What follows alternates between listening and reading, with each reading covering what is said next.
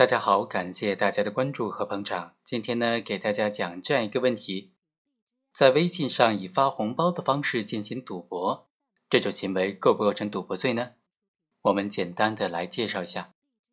所谓赌博罪，是指以偶然的事实决定财务得失的犯罪。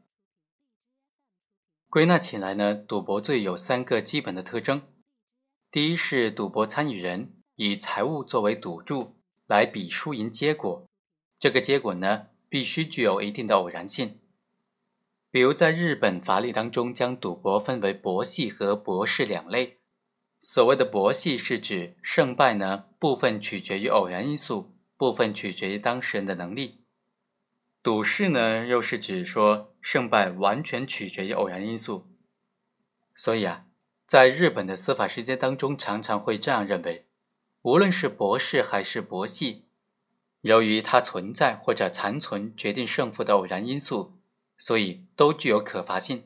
第二个特征是说，赌博的标的物，也就是赌注呢，必须是财物，比如货币、股票、房产、债券等等。第三个特征是说，赌博必须以盈利为目的。我国刑法第三百零三条规定，构成赌博罪的主观要件就是以盈利为目的。我们来看一下。微信发红包进行赌博的基本的行为模式：群内发一个固定金额的普通的红包，必须由代包手发出。每一个普通红包都由群主等组织者抽投一定的金额，扣除了抽头之后就是实际的金额，分成若干份，由这些玩家进行抢红包。系统随机的生成金额，按照事先约定的规则。根据抢到的红包金额来确定谁是赢家，谁是输家。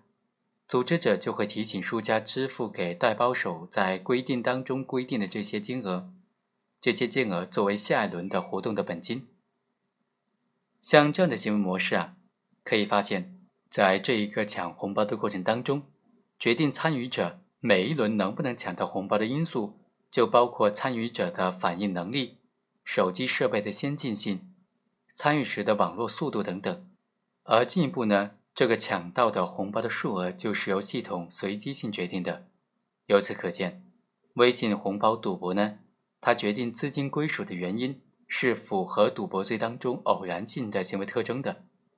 第二，就目前出现的微信红包赌博案件来看，它的标的物是微信账号剩余的零钱，或者说。是直接由微信绑定的银行账号来直接转账的资金，所以本质上也就是货币了。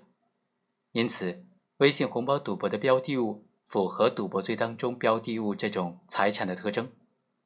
第三，从主观方面来看，在查获的微信赌博案件当中，它以盈利为目的，主要表现为在组织者抽头取利的这种行为方式上。最高院、最高检在关于办理赌博刑事案件具体应用法律若干问题的解释当中就明确规定，不以盈利为目的进行带有少量财务输赢的娱乐活动，以及提供棋牌室等等娱乐场所，只收取正常的场所和服务费用的经营行为呢，就不以赌博罪来论处了。从已经查获的案件来看，建立微信群发红包，即便是需要组织者投入一定的时间精力。但是，犯罪嫌疑人所谓取得的所谓投利和他付出的成本明显是不成比例的，所以可以认定他是具有以盈利为目的的这种主观目的。所以呢，微信红包赌博的行为完全是符合赌博罪的基本行为特征的。